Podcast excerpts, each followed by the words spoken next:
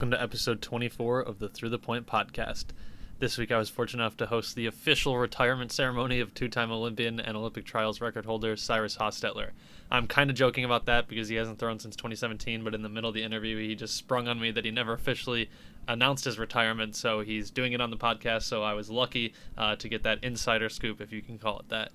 In the interview, we hear so much about Cyrus's amazing journey, which he battled so many injuries. He improved 20 meters in two years, which is one of the most insane things I've ever heard. Went to two Olympic Games. He battled a ton of things with USATF, and he campaigned for athletes' rights. And then also talked about the harsh reality sometimes of being an American javelin thrower. So I appreciate uh, him being honest and open and talking about everything he went through. Right before we did the interview, he was really telling me what he felt would be most effective to truly tell his story, and I'm really glad I had the platform to allow him to express that and really talk to us all about some stuff that we may not have known about or struggles that he'd gone through. If you want to check him out on Instagram, his page is at chostetler15. I hope you all enjoy.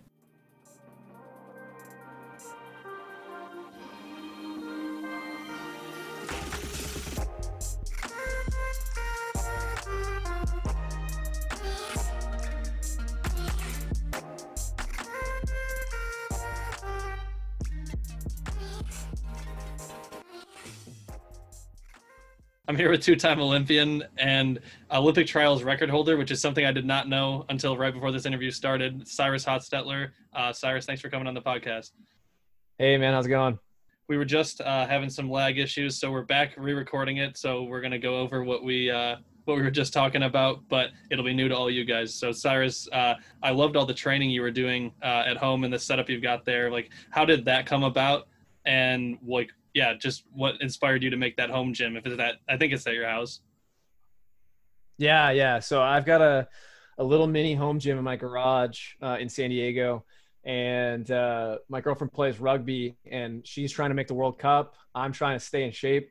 Um, I was I had a, a gym membership, and I was just finally getting my strength back. And when the pandemic hit, I was just like, no, I'm not losing all of my muscle again. I'm not fighting for this back. So uh, just started building the gym. Um, it's really tiny, but it's getting the job done, and it's uh, I love it. I highly recommend it to anyone. Yeah, it's good that you're able to be resourceful with that and use that little space and like what looks like probably a one car garage or something like that, really small spot, but you're able to at least at least make the most of it, and it's probably more than most people can say they've done during this time. So that's good yeah. on your end. it's also like where I paint. It's where I like build things. So I got too many hobbies, and it has to you know double triple as everything else. That's a good problem to have. So going back to your athletic background uh, growing up i know you had a ton of athletic involvement in college and i'm sure high school as well but how did it start uh, and what was it like before all the javelin stuff? Yeah so i mean um, i don't come from a very athletic family actually i should say that. Um, you know my dad played some like seventh grade baseball and a little bit of football my sister did like discus and track for a little bit, but no one had any real success. Um, but I, I played sports my entire life. Like, like I, I was always playing basketball, football. Basketball Basketball's my first love, closely followed by uh, football. Um, but yeah, when I found out that I wasn't going to get any taller, three, um, I had chances of playing college basketball was probably you know pretty minimal. Yeah. Um, and I was trying to get recruited to go play football, um, and even that was like going to be a struggle. Um, but I was I could throw a football 70 yards, um, you know, 50 yards without even taking a step. So um, you know, baseball I was a pitcher, but couldn't really hit. Um, so my senior year, I petitioned to do two sports in the spring uh, doing baseball as well as track and field.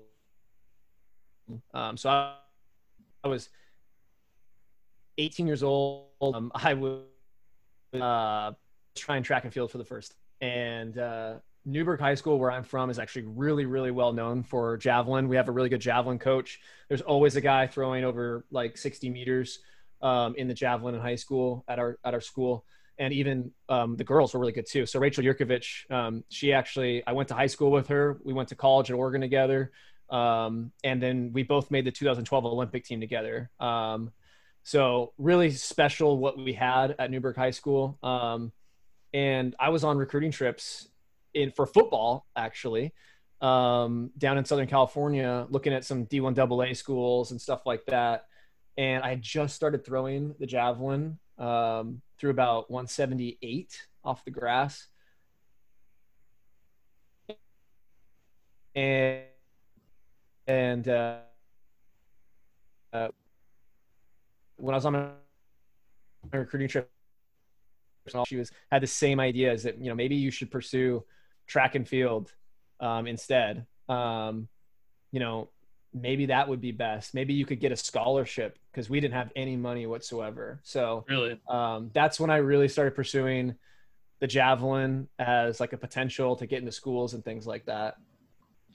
Now that's really interesting. That I mean, a lot of people start maybe like sophomore, junior year, but like just as your senior year, and you're already on recruiting trips for another sport. Like that's a pretty unique experience, I would say. That all of a sudden you're like flipping the switch. Which also though Riley uh, last week kind of had something like that where he had been throwing the javelin but thought he was going to play football and baseball, and then all of a sudden it's just yeah. I I was set out. on going playing football. I love football, and I, I was even like, man, if I could go play D three college basketball, I would do it.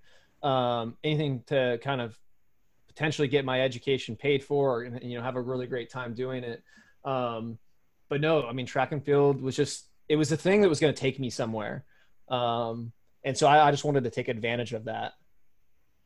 So what were the offers like uh, outside? Obviously, you ended up going to Oregon, as you mentioned, but what were like the other offers like, and just all that recruiting in general? Zip, man, zero. Really? So, um, no one even knew who I was. Like my first meet, I won.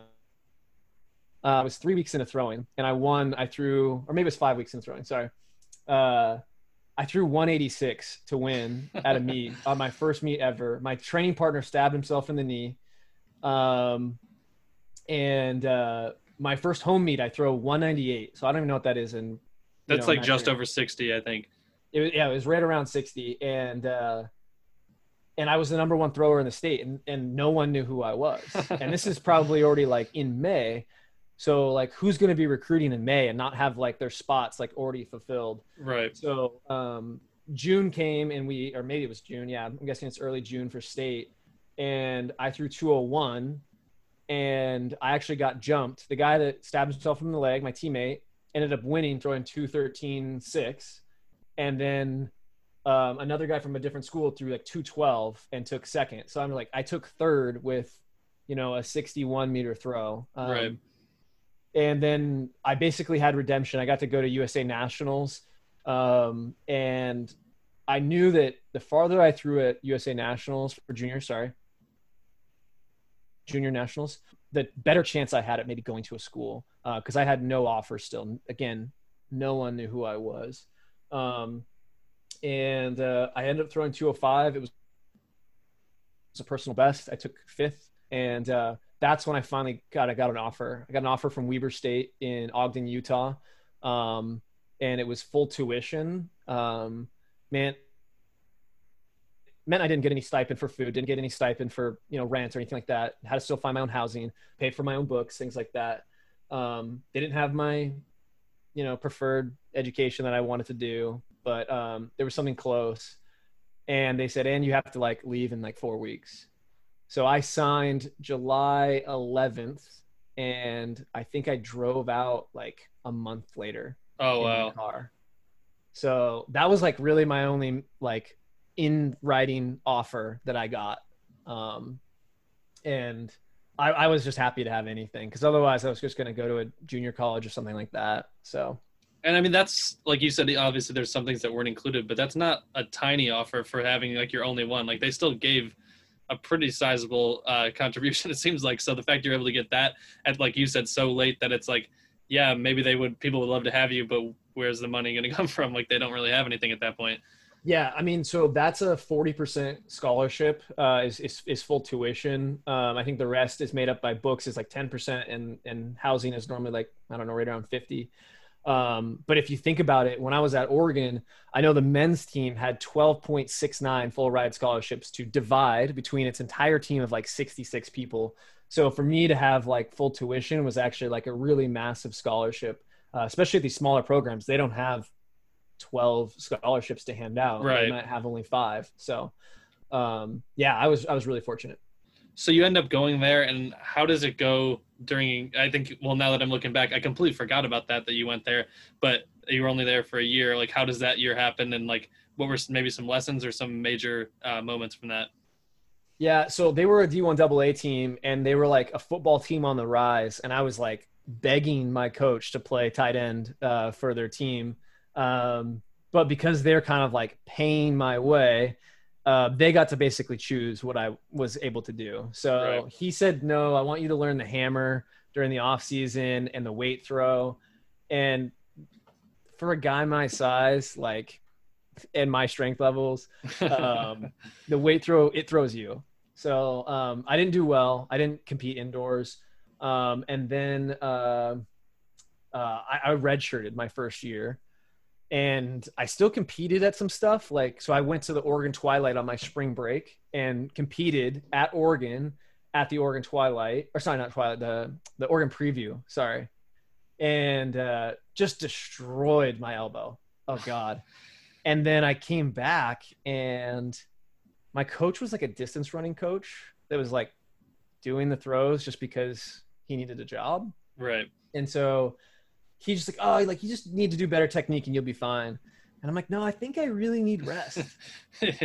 and uh, he's like, no, no, no, just just keep training, you'll be fine. So like four weeks later, I'm at a BYU meet again, competing unattached, red shirting, and um, my elbow just pops. And uh, I, I think I I never got an like an MRI. They gave me an X-ray, and they were like, oh, the bone didn't detach from your elbow, so you didn't tear anything. And I'm like, infinitely yeah.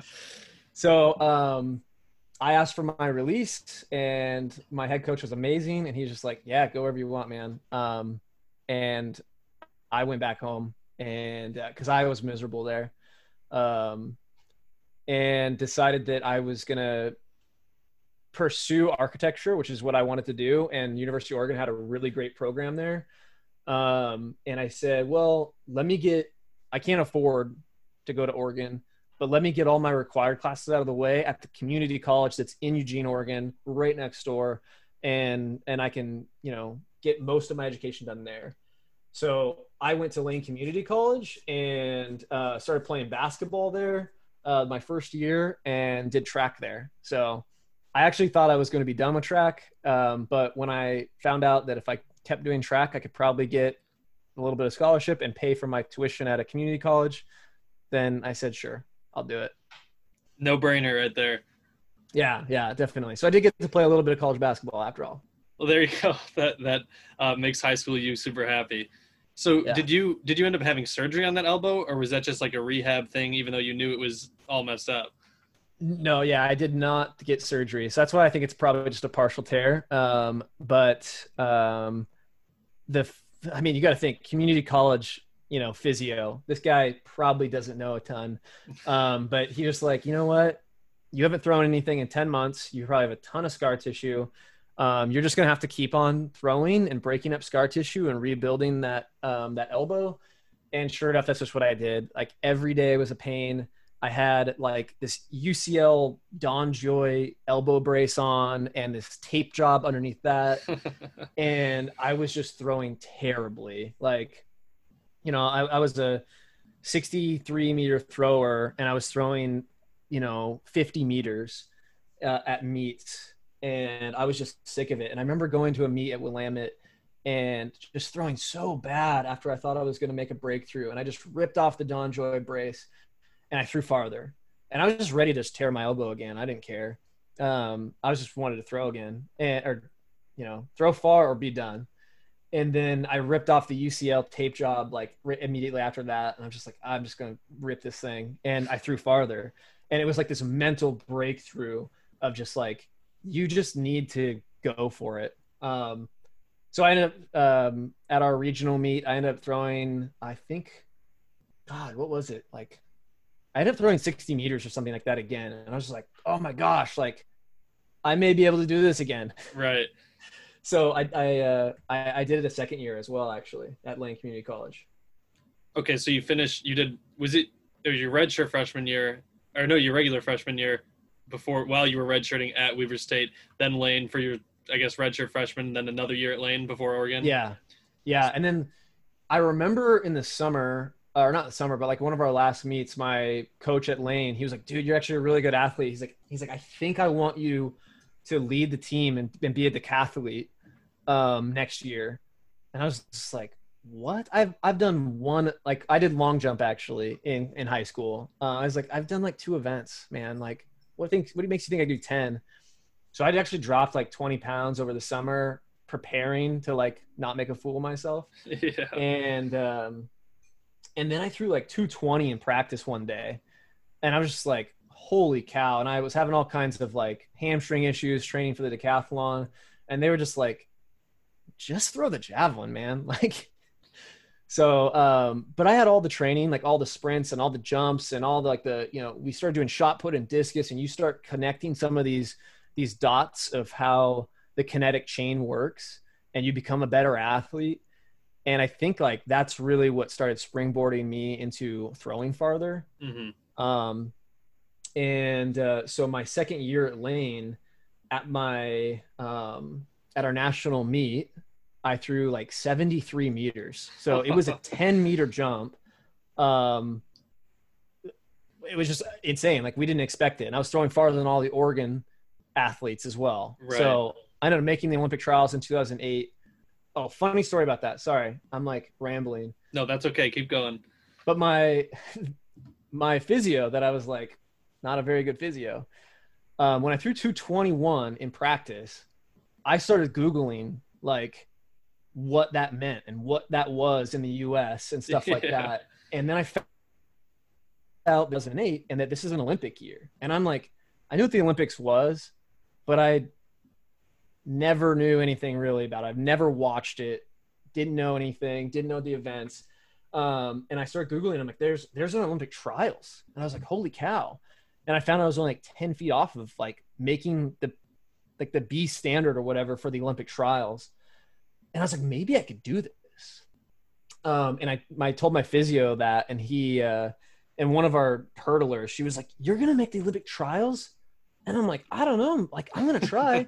and he was just like, "Please, like Cyrus has about as good a chance of making the Olympic trials as you do," and she wasn't like a very good hurdler, and I was just Oof. like, "You know what, man? I'm gonna prove you wrong." So, um, yeah, I ended up making the Olympic trials. Um, I lost to Breaux Greer by one foot, so that was my only chance. That was his last meet, so I was a little bit disappointed, but uh, I had plenty of opportunities to to beat some other really talented javelin throwers in my career, so it was all right. yeah, that's absolutely awesome. And the fact that it's not even like, yeah, I'm going to make the Olympic trials eventually. It's like, no, this year, like, especially as you said, you, the year before you were throwing 50 meters with the sore elbow and all these things. Like, I mean, I don't think anyone could have predicted, even yourself, probably that 73, 63 or whatever you end up throwing, like, is what's coming out of you, especially at important meets. Like, that's incredible. Oh, and I had I had the craziest ideas. Like um, I I was watching like Sergei Makarov, uh, Russian javelin thrower. Yeah. was like a 91, 92 meters, and he raps so much. And I was just like, oh my gosh, like I'm throwing 73. I'm not even rapping yet. I'm like, wait till I start rapping. And so I started like, okay, if I throw 73, well, what if I throw 83 at the trials and make another 10 meter jump because I rap and I I started wrapping my knee with like a weightlifting wrap, hoping they would give me like the super solid block and stuff. and I was just like, I was so dumb. Um, and I started like selling T-shirts to like afford a passport and stuff like that, just in case I made the team. Um, and yeah, I didn't make the Olympic team in 2008, but um, yeah, I think you start getting these ideas, um, and and and one thing I think it's it's almost a bad thing to throw far early on because then you're always chasing that that mark, um, and that's what something that I did like my entire college career. So, but yeah, let's go on. Well, so that we're all impressed. Wow, nice 10 meter jump from 63 to 73. But the next jump maybe, well, not maybe, is probably 200 times more impressive than that. Is your next year at Oregon when you throw 83.16? Is that right? Yeah, yeah. Um, it was like our third meet of the year, um, and and I have video of it on YouTube. You guys can watch if you care. Um, but I was a we went to Cal uh, Berkeley, or no, we went to Stanford. Sorry, like a week before, and I was thrown against Ryan Young, who threw 250, uh, 76 meters, and I was like scared because he's six foot seven and like the strongest guy in America, and um, ended up beating him. I threw like 74, 44 or something like that. I want to say, and it was a new personal best.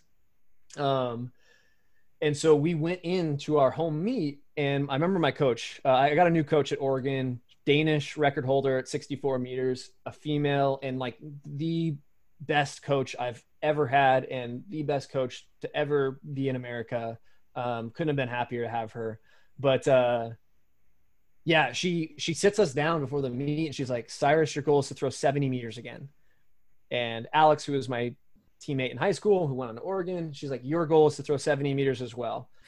and um, and I had bigger hopes because uh, the school record was like 77, and I was like, oh, you know, again, what if I throw a little bit farther? So, and then my first throw, I remember just being super calm. It was like 10 a.m. Like the dew was still fresh on the grass.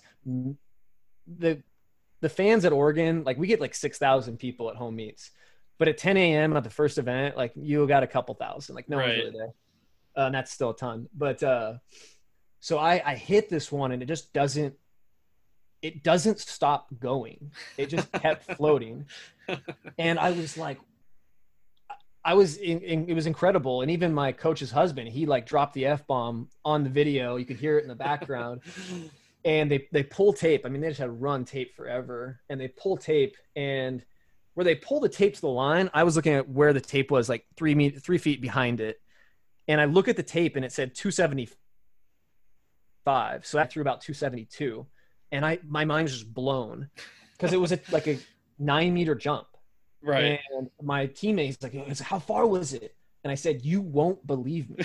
no, that sounds like a lie. That literally sounds like a lie.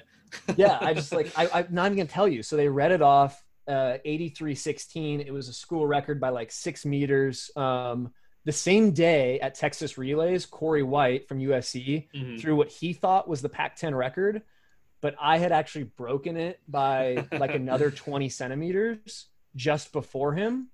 Um, so from what I heard was he was flying on his plane home and he was like he heard the news and everything like that. He was really sad. I mean he just threw 82 like 90 or something like that. And they're like why are you sad? Like you just threw 82 meters in college. And he's like yeah but someone else threw 83 yeah. So that was my rival uh, corey white i mean if i could hear a podcast of anyone i would want to hear corey really? white's story so yeah i gotta I mean, write that down yeah absolutely yeah because I heard tons of stories about him, and and you know we had encounters, but it was never really friendly, um, sadly. But uh, yeah, I mean, I would have loved to pick the brain of him. Yeah, that's just like obviously that's awesome, and I'll definitely keep that in mind. I I didn't even really know who he was until I posted a video of him not that long ago because I had been looking for some Sean Furey stuff, and there was like Corey White footage right by it, but. Uh, like I can't even imagine seeing that land at the point where two years ago you were just seeing him land 200 210 range and now yeah. you're landing like I, I, just like i remember when i was at chula vista last summer i was throwing about 200 and i saw the 80 meter line out there and i'm like like it just looks like it's an acre away like it's just incredible how far away that yeah, looks so, from 60 and it's just like i can't imagine it actually landing there not very far uh, in the future. So they totally mind screwed us at nationals. Um, we were in arkansas i want to say and they put a 90 meter line out there. Because I throw an 83, Corey threw 82, like 90, and then sorry, yeah, Corey Corey White, and then Chris Hill from Georgia, absolute freaking beast. He was throwing just like 80, 81 or something like that. So we had like three guys over 80, and they were all just hoping that we'd throw 90. And it was just like now everyone was chasing for it. We had rain delays for like two hours where I was like stuck in a or lightning delays. I was we threw like midnight or something like that. It was insane. But uh but yeah, I mean the biggest thing actually what I wanted to talk about a little bit is that you make this 10 meter jump, then maybe you make another 10 meter jump. And so now you realize anything's possible pretty much. yeah. And you still realize that you're still 10 meters away from some of the best guys in the entire world, what they're throwing. So, um, so you're constantly chasing after more and more. And even like I looked back at my 83 meter footage and I was just like, you didn't hit a straight leg block. Like you you could have nailed that better. Um, and so I was always chasing after more. Um, and it was a huge detriment to myself. I mean, the next meet I threw 78, the meet after that was 76, then it was 74. Um, and and I just struggled like the rest of the year. And I don't want to like name names too much, but I, I feel like we we we have this problem in America. Um, look at, I mean, you mentioned that you you thrown with Nick Howe earlier.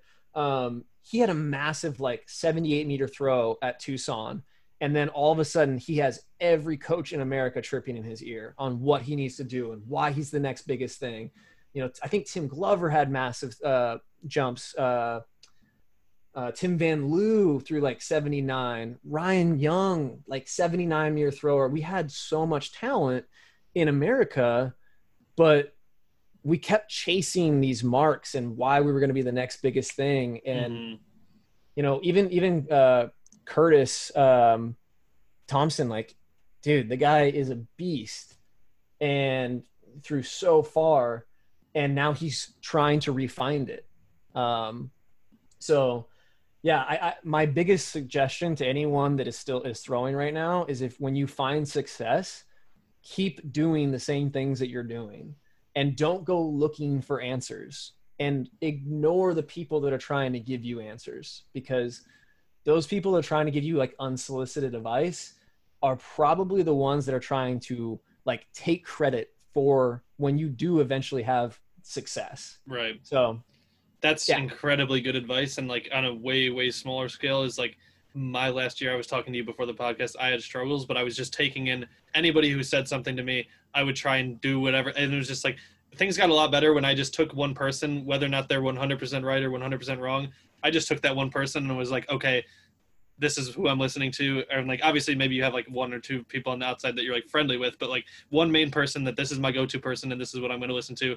And I've had good results from that. But obviously, and then you say, like, when you're in that 80 meter range and they're trying to get you to be 85 90 meter range like that's even worse. Like you can mess up someone who's throwing 60 meters you can mess up a lot more and they'll still probably throw around that but like when you're getting those elite distances like and you watch like those elite people like Röhler and all those other people like there's not that huge of a difference between they'll throw 77 and then they'll throw 90 in the same meet. And it's like imagine if you like really do that technically like if you're throwing 80 meters you could get doomed pretty quick.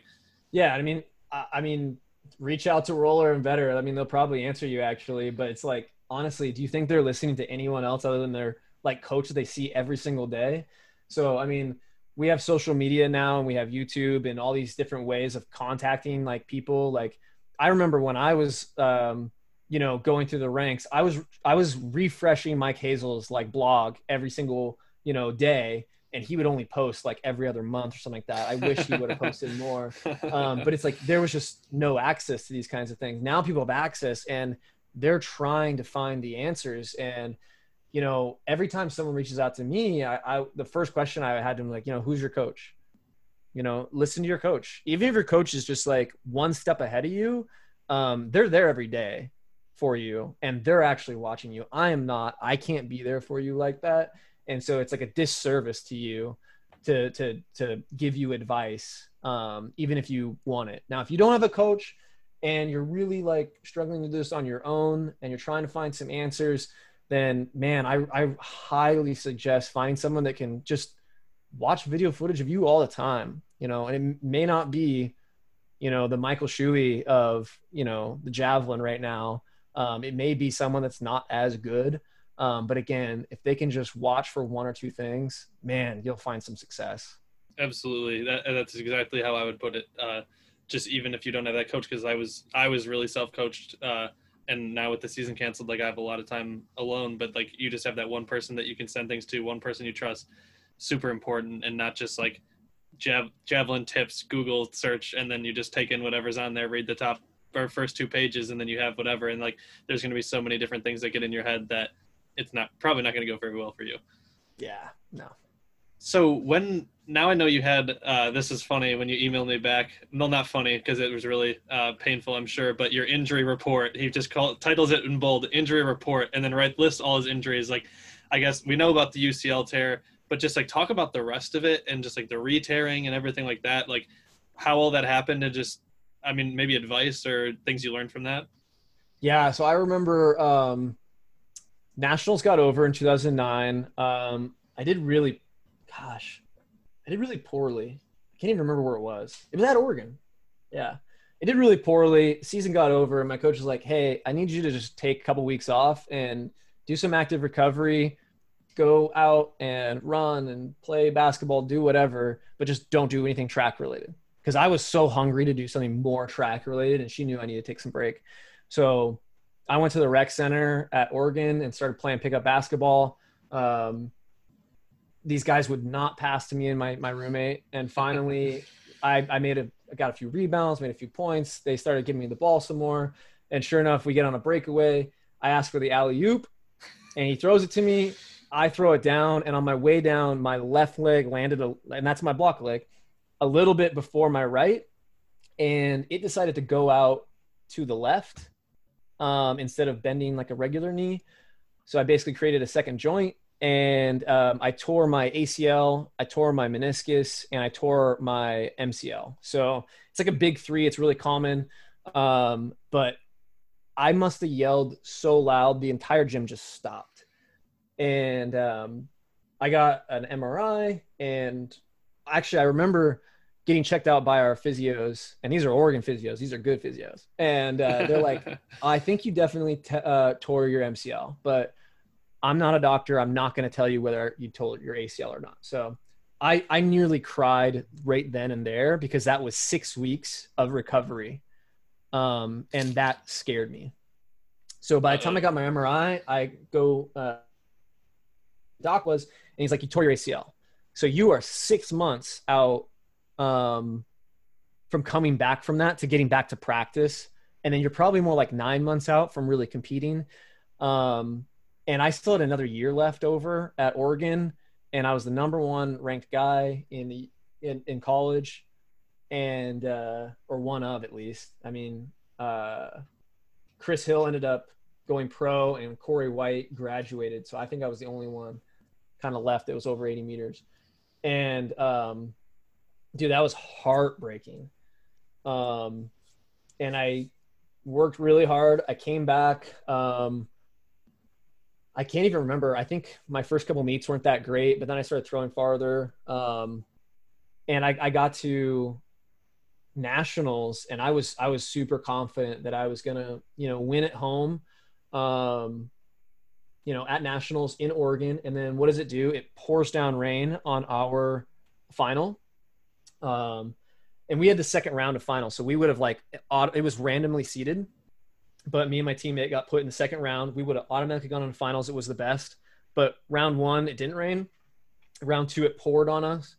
And I remember the first throw going at like 71. I'm just like, wow, that's not going to qualify. Yeah.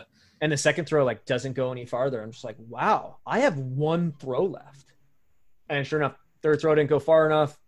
Um, and I just uh, literally was like packing my bags right there and then. I remember us watching we we came back the next day with hoodies on, just pulled tight so no one could see who we were. The the the newspaper the next day at the local newspaper said Oregon's title hopes washed away on the rain-soaked javelin runway. Yikes. And I'll just let everyone know we were going up for the first triple crown in like modern history. So the last triple crown was probably in like the 60s or 70s when there weren't a lot of teams. The triple crown is winning cross country nationals, indoor nationals, outdoor nationals. It just hasn't been done because there's too much depth. And if I would have won, we would have easily won the whole thing. If I would have taken like seventh place, we would have scored enough points. So, um, yeah, we didn't want our faces to be shown. Um, long story short, went on to USA Nationals um, at Drake, my least favorite place in the entire world. And uh, I think it was like my third throw. I plant, we're on Mondo, and Mondo's like I'm sure you've thrown on Mondo. Almost I've been to everyone has. Drake and on their runway. I literally know exactly what you're talking about. and they force you to wear like shorter spikes because Mondo has like a like if you buy our track, we guarantee it to be you know great for this many years if you use these spikes. But the littler spikes like are really sharp and they just would cut through like butter. So my third throw, I planted, slid like a foot, and then my knee buckled and I fell to the ground. And um, Was that 2010? yeah, it was 2010. I watched the video that you sent right before this, so I know exactly what you're talking about. It didn't look And- very good.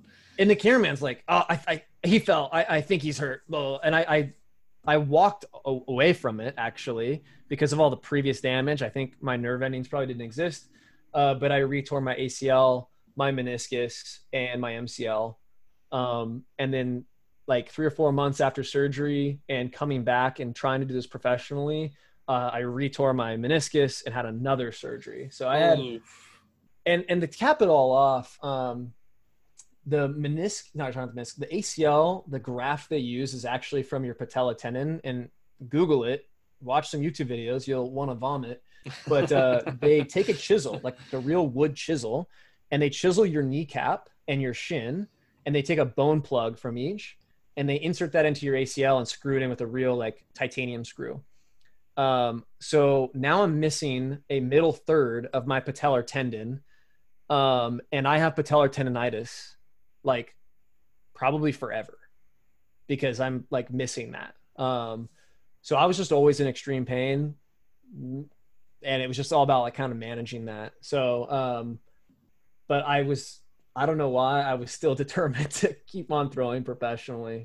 I don't know what I was thinking, but That's the part that I'm thinking about. Well, before we get to that, like the part that you mentioned about the newspaper, I think is like Oregon's probably the only school in like the country that's going to have that where it's like they're actually going to have like the press because it's like obviously track town big like everything like track is so important there that like i don't think there's many other teams that that would even make the paper probably but that's like crazy that there was like actually that much. And like as you said home meets six six thousand fans or like 10 a.m there's 2000 you're like yeah so it was pretty dead. And it's like anyone else in the country is 2000 fans is like shitting their pants for back of a lack of a better term. So, exactly, yeah, uh, that's really unique. But yeah, the fact that you were able to, and you went on like these are 2010, 2011, like you threw to what 2017. So it's not like you were yeah, you were two years and you were done, or one year and you were done. Like you went on for a considerable time. So that's obviously very impressive. But also you said like psychotic.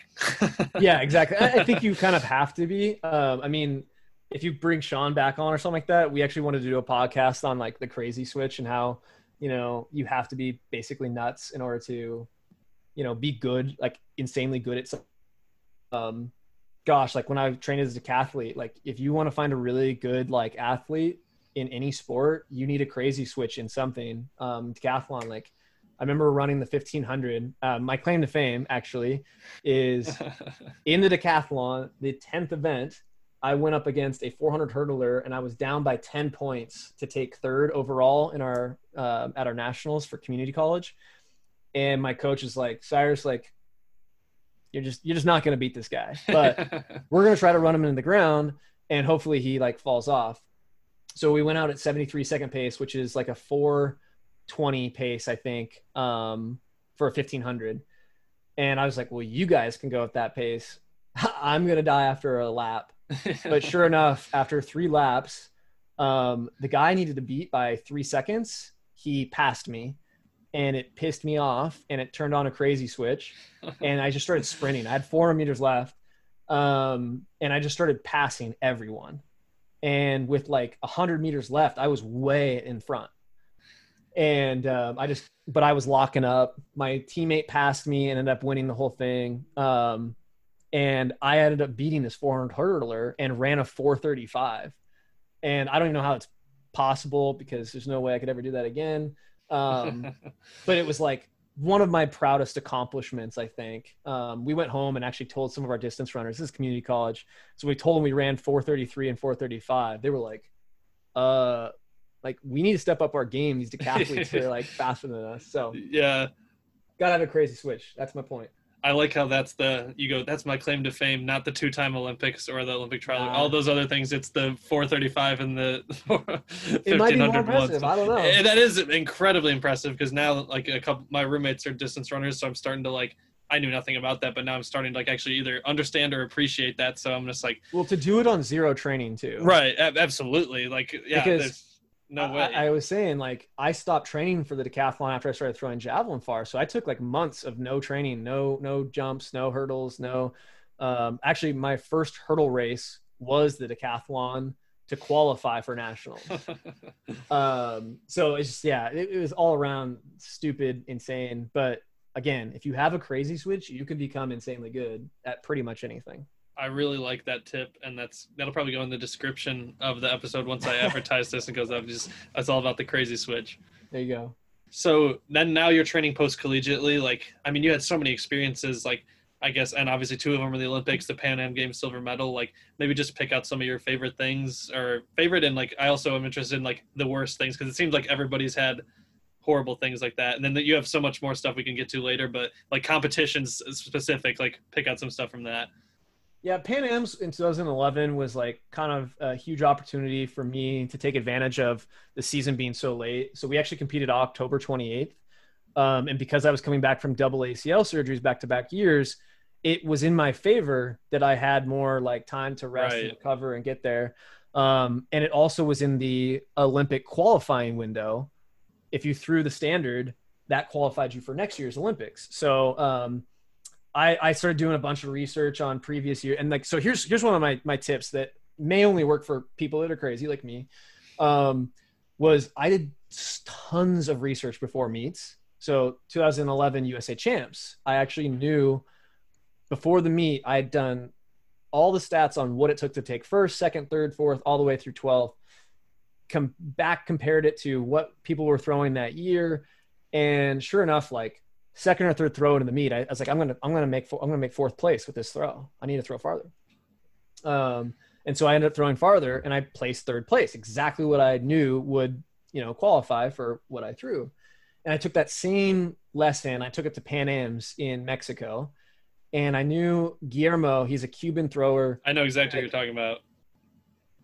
80 or something like that. Um, and I knew he was gonna, you know, is gonna take a meet record in order to, you know, win the competition, which I think was somewhere around 81. Um, and so Guillermo first throw up, he throws 87-21, and I was just, and this is a guy that's like does backflips after his throws. Um, and I was just like, well, there's first place right there. So we're all competing for second now. And he ended up like walking into a throw, throwing 70 meters on his second throw, and then just he gave up. He sat on the bench and just watched. Um, but Keshorn Walcott was in the competition. He was a junior. Um, Sean Furey was with me, and I had I literally would pop out this piece of paper that had like first through you know eighth, and I'm getting into the meet, and I'm like, oh, I'm gonna I'm I'm not gonna medal if I don't throw farther and I connected a few more things through like 78 or something like that, I think. And I told Sean, like, I, I've, I know what I need to do. And if I get my chest up, boom, I'm to get this throw. Sure enough, last throw, 82 24. And literally it landed. And Sean goes, Well, there's your, you're going to the Olympics. And I was like, What are you talking about? Well, 82 was the, the standard for the Olympics. And I would have been the only person in the US with that standard. So, it punched my ticket to make the Olympic Games in 2012, and I got a silver medal out of it. So, uh, excuse me, um, just awesome, exciting thing to have happen, I guess, and just it it really like I don't know woke me up to what is what is possible, what I can do, and uh, and to just I don't know keep on pushing through some of the stuff that I I had gone through with injuries and things like that. Right, absolutely. And like you said before, you've had those two two years of 10 meter PRs from there and like that's just unlocking those things inside you and then obviously even though 82.24 wasn't your personal best at the time but to like hit it when it mattered in two ways that you could get one get the medal but two hit that qualifying mark. Like that's just like even if it's not better technically it's just like that's by far the most important throw you've ever made. So to be able to do that and like think like wow like these things are possible. And i think it's like crazy. And like i'm like i like to look things up too before meets or like anything like that but not at the level you're doing it. Like you're you're next level with that. I was insane, man. I, I, I remember telling John, he was like, I think he took fourth, but I remember asking him like, "Do you want to know, you know, what it's gonna take?" And he goes, "No, I don't want to know." and sure enough, I like looked at my sheet. I was like, "You're gonna take fourth with that throw," and sure enough, he took fourth. So, um, but uh, yeah, and I don't know if people thought thought I was clutch for it because I had a couple clutch moments definitely in my career um, that we can talk about. But I definitely had some big fails. So 2012 was actually a huge fail. Um, I went on to um, my first throw in qualifying of Olympic trials. I throw a javelin, it snaps in half mid flight. Both, it, literally, it was like um, the movie The Natural. The very end, he knocks the cover off of the, the baseball and like the spool comes loose and stuff like that. And the javelin literally like split at the handle and it started unraveling the handle and the both ends like stuck in the ground at like 60 meters. So like this is a javelin like didn't fly well, but I put enough yeah. force through it that it still went both ends like 60 meters. So they treated it like um, a uh, like a broken pole vault. You just get another attempt. Um, but I was mentally just destroyed. Um, so I didn't throw well in qualifying, but I made finals. Um, and then I went on to the to, to finals, and I wasn't throwing well either. And sure enough, um, it was like my, I don't know, like I think it was my second throw. I planted and twisted my knee, and had a bone bruise on my same plant leg. Um, and I remember I walked back. It was kind of cold out, and I put my pants on. And by the time I got my pants on, I couldn't walk anymore. Um, and I was sitting in like fifth, um, I think I, I don't even remember. But I, I I hobbled over to my coach and I said, you know, I'm done. Like I can't throw anymore. And she's like, what's wrong? I'm like, I I think I blew out my knee again. and uh, Sam Humphreys was throwing super far. Sam Crouser was throwing super far, and I basically had to like this is the worst feeling I've ever, but I had to pray they wouldn't throw the standard.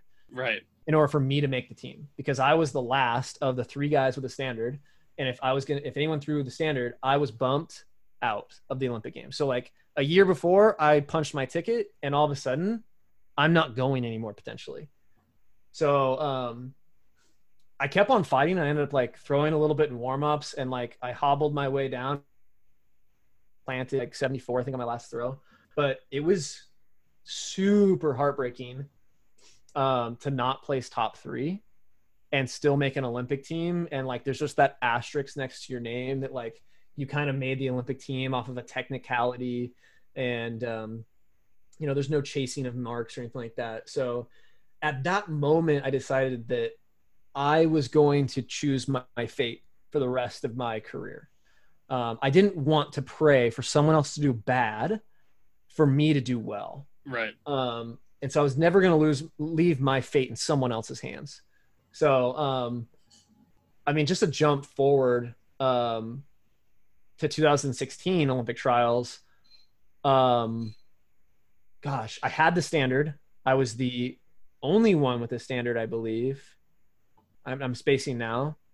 Um, but I was in fourth and I pulled out my little cheat sheet and I'm like, yeah, you're gonna not, you're not gonna win with this mark. Uh, Curtis Thompson threw a bomb like 82 meters and I get up for my next throw and I just slammed it. And actually, you know, sorry, backtrack. Um, I yelled at the, the crowd to give me a USA chant. and I was like, USA, USA. And it did not go well. Like, no one chanted. Um, and I think I tried to get people to do like a slow clap the next throw. And that's that's when I threw far. And I, I hit it and I like looked at the Jumbotron and it went over the 83 meter line and I knew I had just won the meet and it was Olympic trials record. And I just started pulling at the stands like it was because of you guys, like cheering me on and stuff. And I, again, it was like, I'm not leaving my fate in someone else's hands. I'm going to take on this and I'm going to win this and put myself in the best possible chance to be making this Olympic team. So, right. yeah.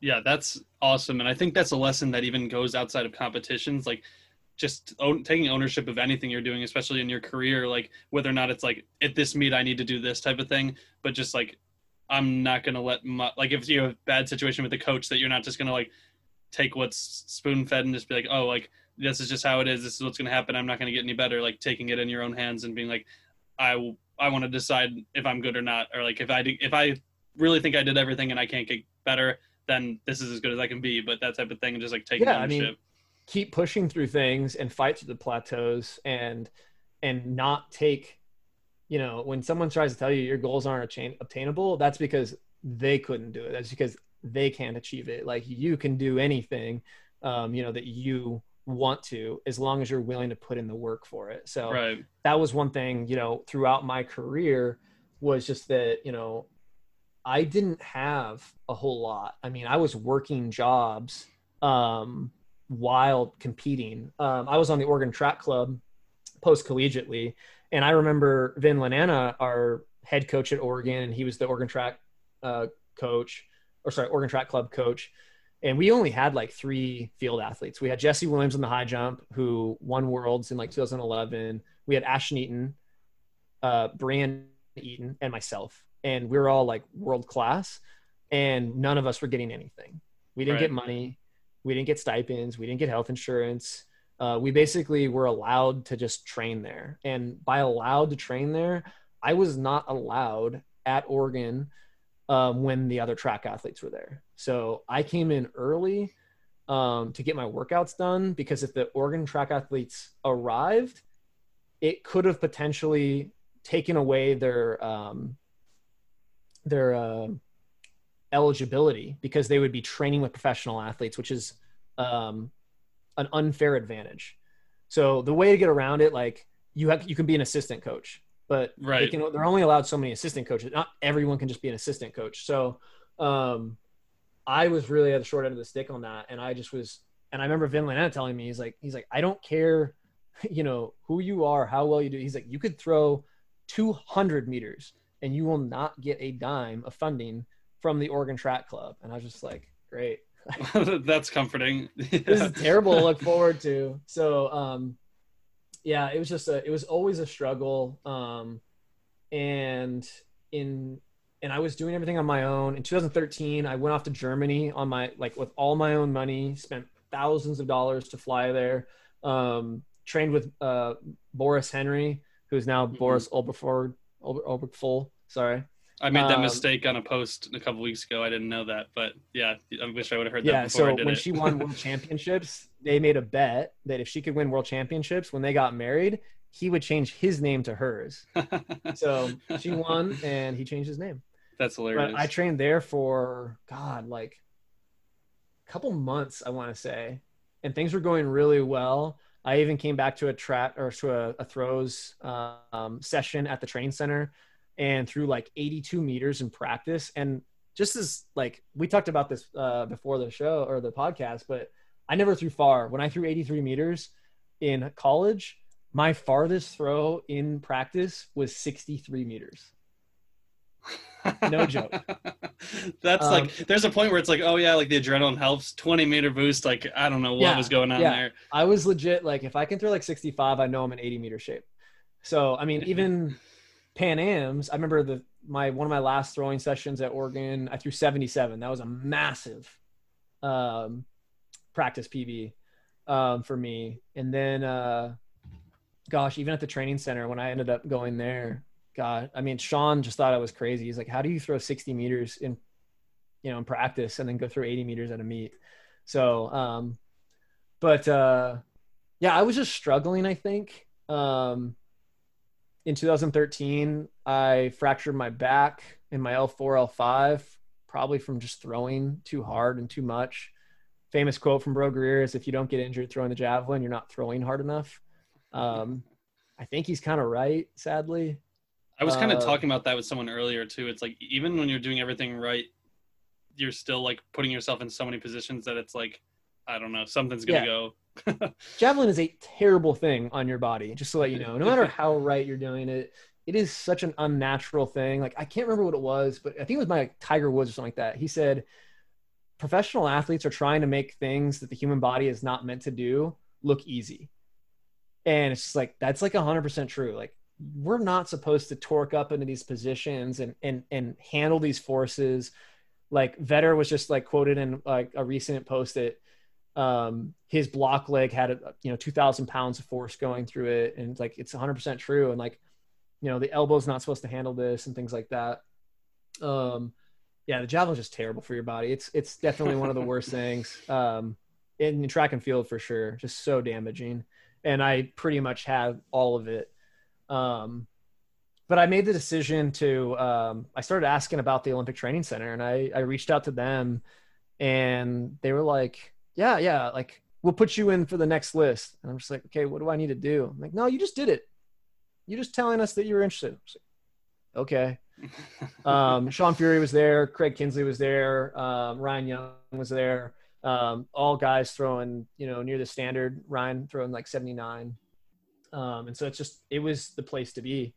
Um, and so fall of 2014, I moved down to San Diego to the Olympic Training Center in full expectation to just compete for two years and, and give another shot at you know making an Olympic team. If I was going to have a shot at all, I needed medical benefits, and the only place I was going to get that was at the training center in Chula Vista. Right. So, um, I moved there, and shortly after moving there, like I was just having all kinds of shoulder problems. Uh, got an MRI, and found out that at some point in time I had uh, torn my rotator cuff and labrum.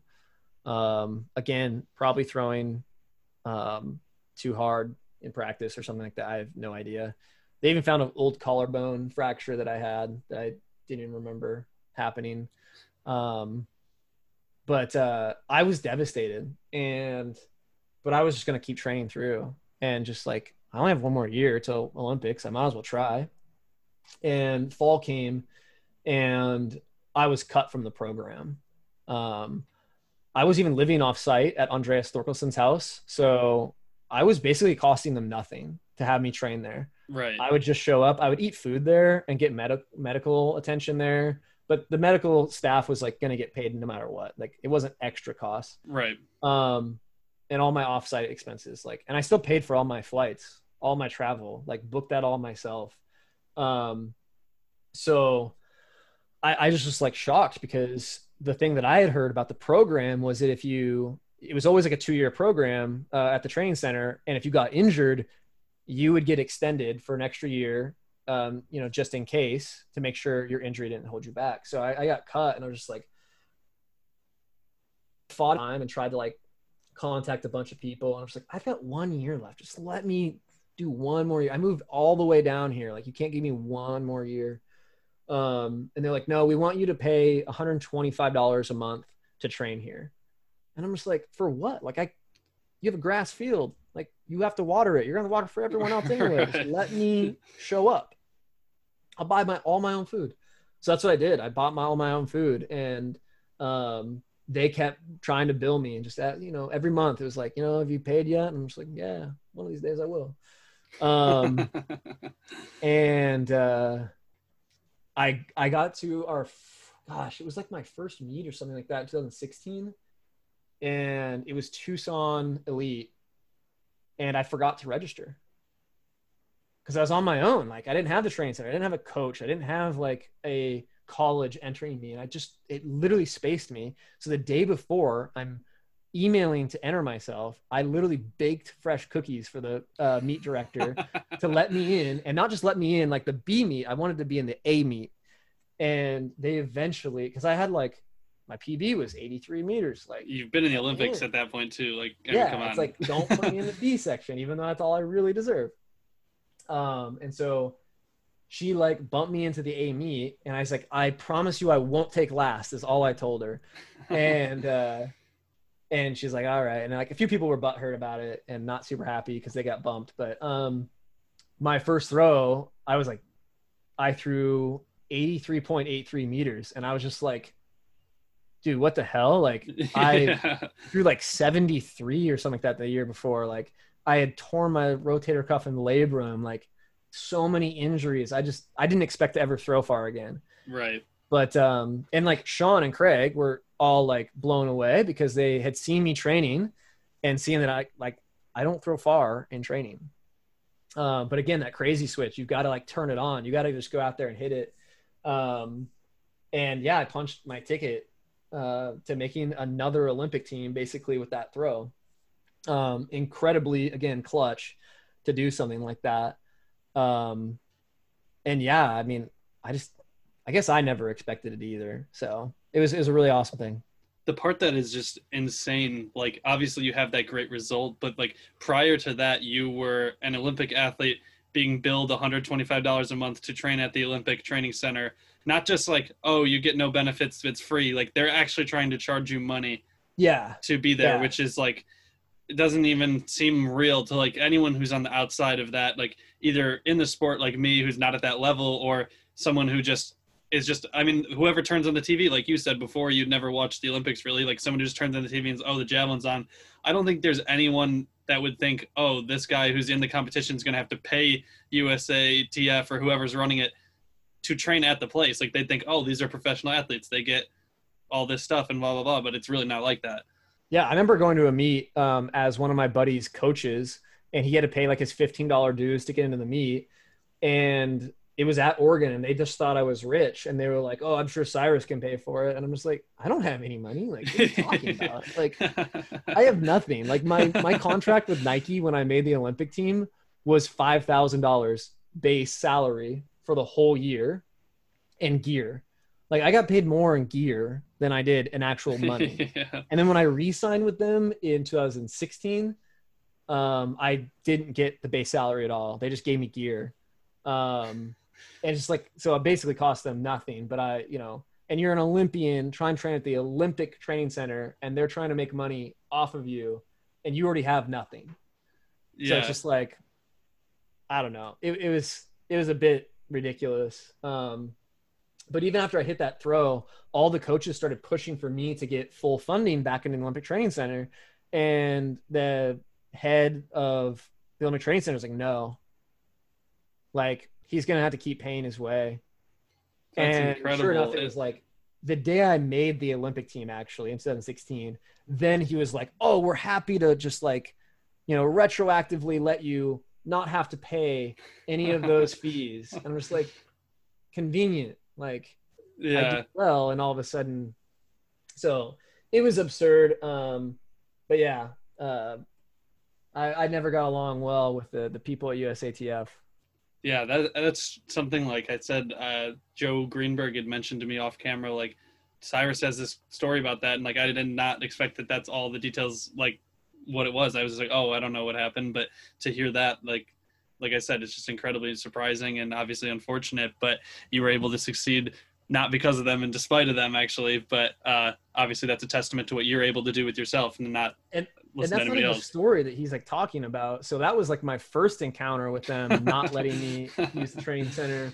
Um, but you know, fast forward another year, I kept on training. Um, and uh, 2017, I went on to Worlds, went to London, uh, did a little stint in Germany at some different meets, and uh, came back and was just trying to stay in shape to get ready for the next year and I, I went into the train center and we have access cards and I'm, I'm swiping to get in and it just keeps on denying me. And I, I went into the um, the front desk and I was like hey like my my card's not working. Can you reactivate it or whatever? And you know this the train center is no longer owned by the Olympic committee or anything like that. Um, it's now owned by the city of San Diego or Chula Vista. Um, and so they break the news to me like actually you know you're not in our system because you're not continued into this program. And I was just like, what? Like they didn't even tell me. They didn't even email me. They didn't call me. They just like deactivated my card. And so like I kind of like I wrote a blog post about it and it's just kind of like an office space where you know the guy's getting paid uh, but they fired him a long time ago so they just like fixed the error in the system and like now he's just not getting paid yeah you know conflicts solved we'll just deactivate his card and you know problem solved so um, that's when i kind of got into the more of the political game of track and field and i started pushing for athlete rights because like 2014 and 15 I, I thought i was on a two-year contract and turns out i had no rights. Um, you know continuing to throw in 2017 and i still didn't have rights. I didn't have any waiver or a signed agreement with the federation or usoc that I could continue to throw there pending I had a certain result or you know through a certain distance or qualified for a certain meet there was just like and basically I aged out like they determined without telling me or you know previously telling me or signing a contract that you know at a certain point, you're too old to basically be in this program anymore. So they they cut me from the program, and I started pushing for legal action, not for myself, but for any future athlete that wanted to be there. They should have rights and know what they need to do in order to be there the next year. Right. Um, and they just wouldn't do it. And they finally gave me um, the opportunity to stay at the training center pending that I worked with the throws coach that was there um, and only him. And I just basically flat out refused. Um, he's not a good coach um, and doesn't know what he's talking about. And I didn't feel like how could he take me to the next level or maintain the level that I'm at? So if I want to get better, I need to put my fate in my own hands and I need to make sure that, um, you know, I can do that. And he even told me like, I don't think this program's the best for you. You're, you're never going to like make it, you know, here. So I, I started looking around for different coaches and different facilities, but like, there's literally no tracks like just open that you can go throw at um, or anything like that. Not in California, uh, not that I know of um, no coaching, no medical, no food.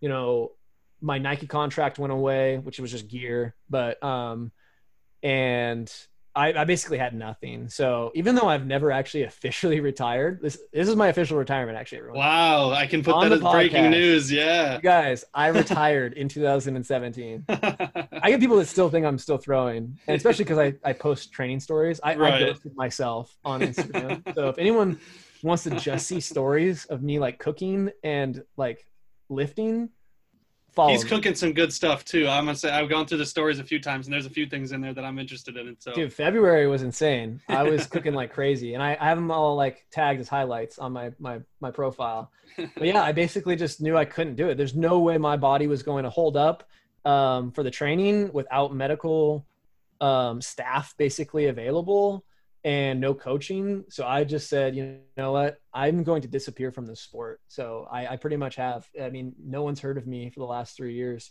um, and I bet you know no one even knows I exist anymore, which is kind of like a testament of how shitty um, that this sport is to the athletes and how it needs to change and how our federation and our US committee enough for our athletes. So right.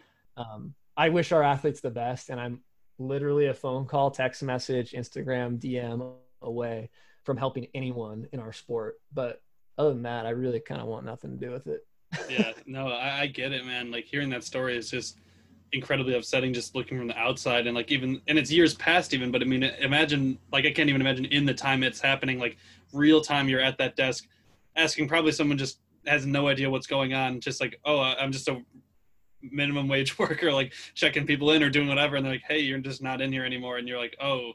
Like, and, and who are they going to do it to next? Like that's what I really feared. Uh, I mean, I was at the tail end of my career. Uh, potentially, you know, that was my last hurrah.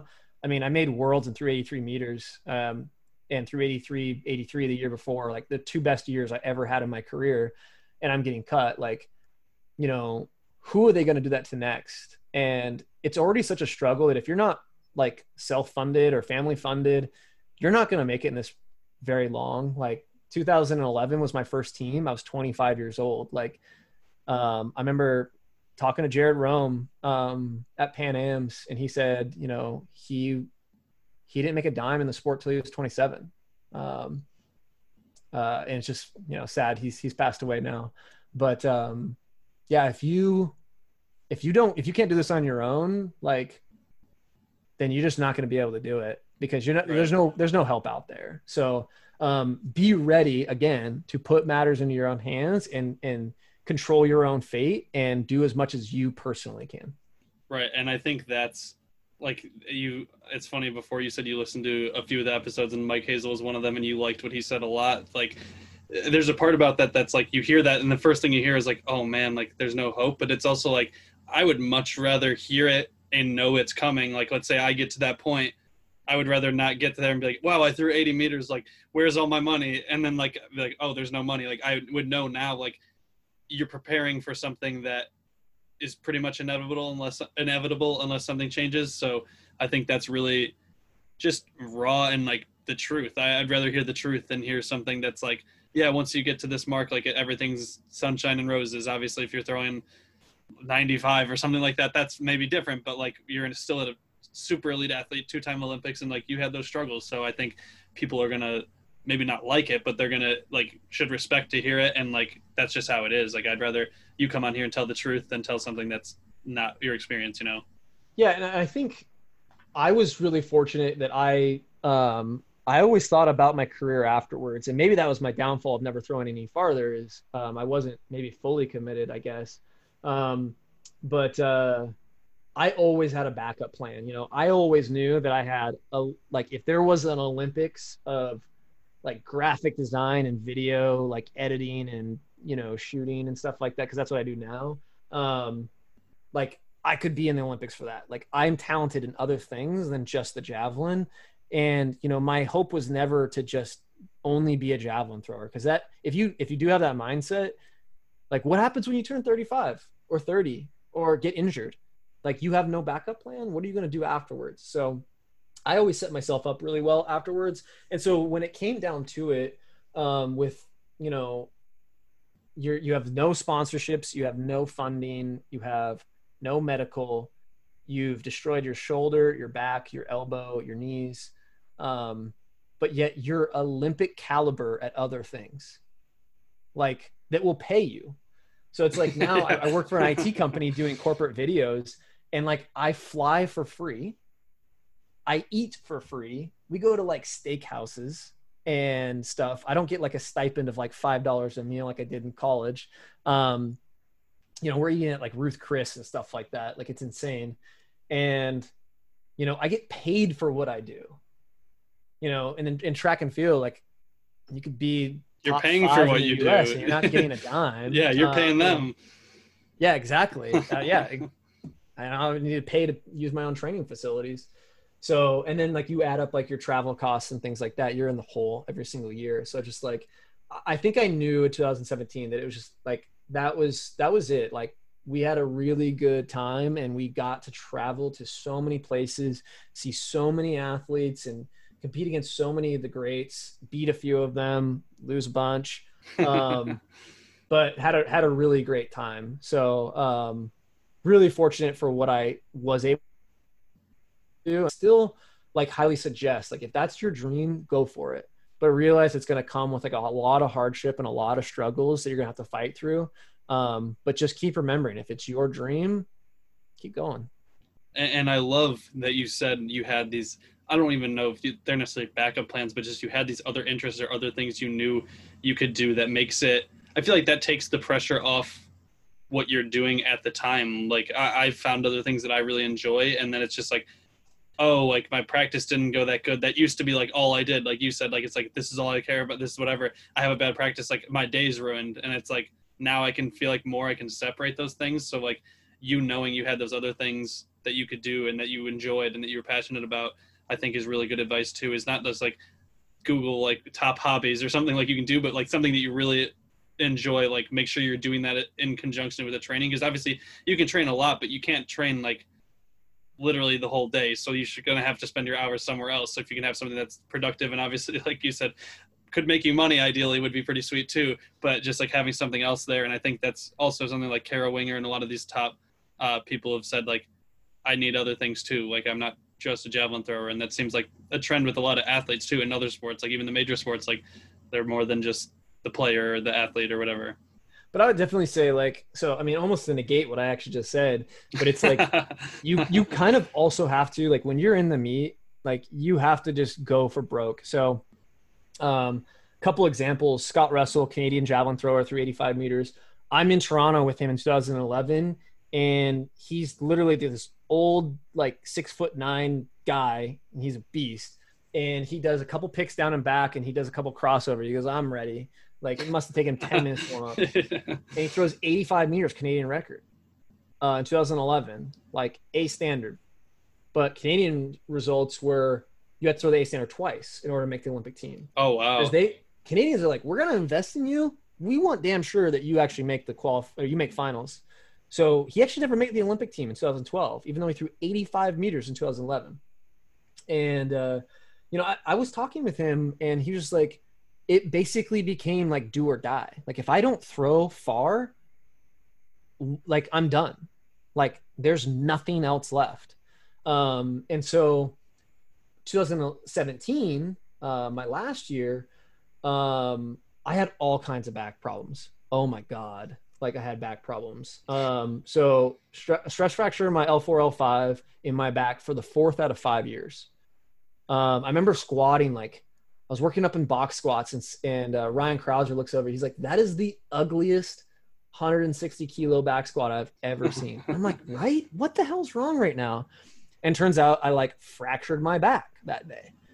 So um, basically backed off of everything for like eight weeks. Um, you know, was trying to throw with like a back brace on and all this stuff and uh, come back and it still hurts like crazy. I'm throwing like not throwing on the runway at all anymore, just grass. And um, I think I skipped like a bunch of meets that year and I got to USA's and with full intention, 100% intention to break my back and not be able to walk after the meet. I the only squats, the only like snatch, like all the lifting I was doing was goblet squats. So I had like a dumbbell in at my chest in front of me, and I was just doing squats like that, like a forty pound dumbbell. It's the only lift I could do um, that wouldn't hurt my back. And um, so I got in that meet. I remember picking up a Gatorade box and doing like goblet squats basically with it.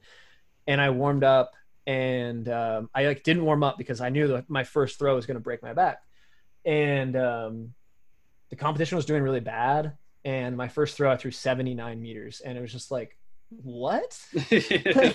And my back held, and I was just like, I guess I'm not going to die today. But I was fully intended on on dying. Um, and that's the same thing happened. Like a couple weeks later, I went to a Chase the Standard in Pennsylvania, and I fully intended on breaking my back. And I had like all these like heat patches on my back and a back brace and I threw 83 meters and hit the standard to go to Worlds. And then Sean recently, Furey asked me like, "How did you do it?" And like, this is a guy that trained with me every single day. He goes, "How did you do it in 2017?" And I was just like, "Sean, I was ready to die. I was like, I was willing to die. I mean, if you want to come back and you want to throw far and you want to make another Olympic team, I said you need to be willing to run down the runway and like straight up give your entire body to it." And one analogy that I kind of always give is that you're going to be met, and, and anyone that plays football may understand this too, is um, the end of the runway, there's like a brick wall. And if you run through it, you will break the brick wall down. But if you hesitate in the javelin, that brick wall is going to hit you. And the same thing happens in football. You go to tackle someone and you hesitate, Mm. dude, you're gonna get you're gonna get ran over. So it was for me, it was always like I have to break through this brick wall, I have to run fast enough, hard enough, hit it, and risk everything in order to get this. So it took me far. It's what made me go from 63 meter practices to 83 meter competitions. That that 20 meter jump, that crazy switch.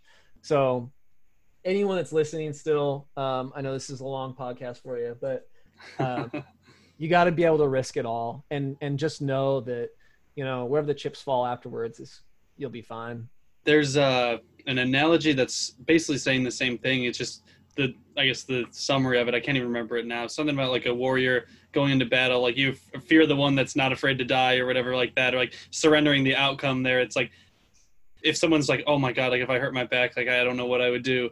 You're not going to throw as far as you said.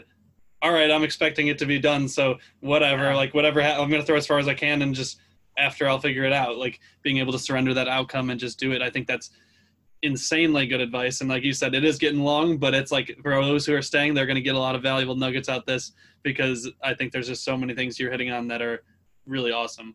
i mean honestly i talk forever so you know have me on again some other time All right. To wrap it up, yeah. Actually, before I get to wrapping up, yes, I would love to do that Sean uh, conversation you had or you mentioned earlier, like putting having you two guys together because I had him before. So hopefully, fingers crossed, he would like to come back, and I'm hoping you would too. So uh, that would be awesome to have that on there because I'm always trying to add in like things that are different because I love hearing everybody's stories, but also when you can mix in like two, three people at once and like get a group conversation going, I think that's also another thing people really like a lot. So. definitely So, last thing, the question I ask everybody: Who is your favorite thrower of all time and why? I was hoping you'd ask this because i've i've been thinking about it. i've been listening to your podcast and listening to what other people's answers were and uh and if you would have asked me as I was, um, you know, competing throughout my career, um, especially in the college years, Tero Pitkämäki, like hands down, just loved him. Um, met him multiple times. He's like so stone cold, um, quiet. Like, I mean, Železný's the same way. Like, you go ask for a picture with Železný, you want to be like disappointed. The guy's not going to smile. Like, yeah. not going to get much out of that guy. Um, but I, I had a really awesome opportunity to meet so many amazing throwers, compete against them. Like I got, I got to beat Sergey Makarov at Prefontaine Classic. Like he was at the end of his career. I was on my rise, so I was just like stoked to do that. Like, I, I, told you I lost to Breaux Greer by a foot, but honestly, um, my favorite thrower and and you know maybe a lot of young throwers are listening right now, but Google her. Uh, but Christina Obergföll, like watch video of her. She had the crazy switch. She ran down the runway so hard and hit it so hard, and you'll just like fall in love with that intensity. Um, and so, hands down, I would say Christina was just um, amazing. And then I got a chance to train with her, compete with her. Um, and in fact, I'll take full credit for Johannes Vetter being so good because he heard my blog posts about training in Germany with her and decided he was going to move all of his stuff and move in with them. And that's what he did. So now that's an interesting fact. That is a really. I mean, one. I, I, don't take any credit for it. But, no, uh, it's still still really interesting though, and like super cool that I mean he's obviously so talented that you were able to have any any impact or anything like that on him. So yeah, he he's a freak too. Like uh, I competed against him in Paris, and I threw like 75, and he threw like 74, and I was like so happy I beat him. and then we trained together for like a week uh, before we went to Berlin. And the whole week he's like taking days off, and he's just like, "Oh, my body feels so terrible." So we get to Berlin, and I'm just like, "Well, I know I'm gonna beat Vetter. No, no big deal." and uh, we get to the meet. His first throw, he throws 89 meters, and I was just like, "Dude, you were supposed to be like done for the year." I was so mad. but uh, no, such a talented guy. Uh, I mean, I've seen so many 90 meter throws by him. He's gonna be, um, you know, one of the all time greats for sure last this is actually the last last thing that's normally the last thing but i was thinking about this earlier and i never got to fit it in how did your projection work for the 2012 olympics when Keshorn Walcott was like out of nowhere. Was that like was that like the projection buster or what was the deal with no, that? Definitely not a projection whatsoever. Um, not even on the radar. Um, and and the funny thing is I, I mean to go back to like usatf but it's like you have 84 meters wins an Olympic gold medal, what should you do? You should invest in the javelin. Like you have a very like small amount of money. Like so at the training center we had at one time Ryan Young, 79, Sam Crouser was like 81 or something like that, and, and eventually through 83. Myself at 83, Sean at 82 or 83, and then Craig at 83. And just like, where are you going to find all that talent at a training center and then what ends up happening is like we all dispersed and like went our separate ways and got defunded. And like this is also when joe kovacs darrell hill ryan crouser all trained at the training center as well. And you're just like what is going on? Why aren't we funding the javelin? And right. so yeah if you want to put like projection somewhere that's when we should have invested. So I, I i my career was through so many phases of like the Andreas and Tero Pitkämäki were trailing off when my career was kind of starting. And then we went into like a lull of like not very good throws. And then all of a sudden, Yego pops out of nowhere, and Thomas Röhler, Johannes Vetter, like all these Germans, and like, you know, gosh, like the list goes on of so many 90 meter throwers. And just like, I got to live through and, tra- and compete against and train with all of those different generations and i'm really excited to see you know the future generations that come um, especially if if the us can can really step up their game yeah that's the motto of the podcast or the lesson i guess the overarching theme you gave us but uh cyrus thank you so much because this is awesome from so many different things like it was uh, real, but then you also had some funny things. You had some uh, informational things. So I, I really appreciate you coming on and us getting getting this figured out. Yeah, maybe next time it'll be a little lighter, a little more fun. yeah, you and Sean will just be making it light, I guess. Oh, that'll, that'll be a hoot for sure. well, awesome, man. Thanks. Coast promise I ain't going ghost on you.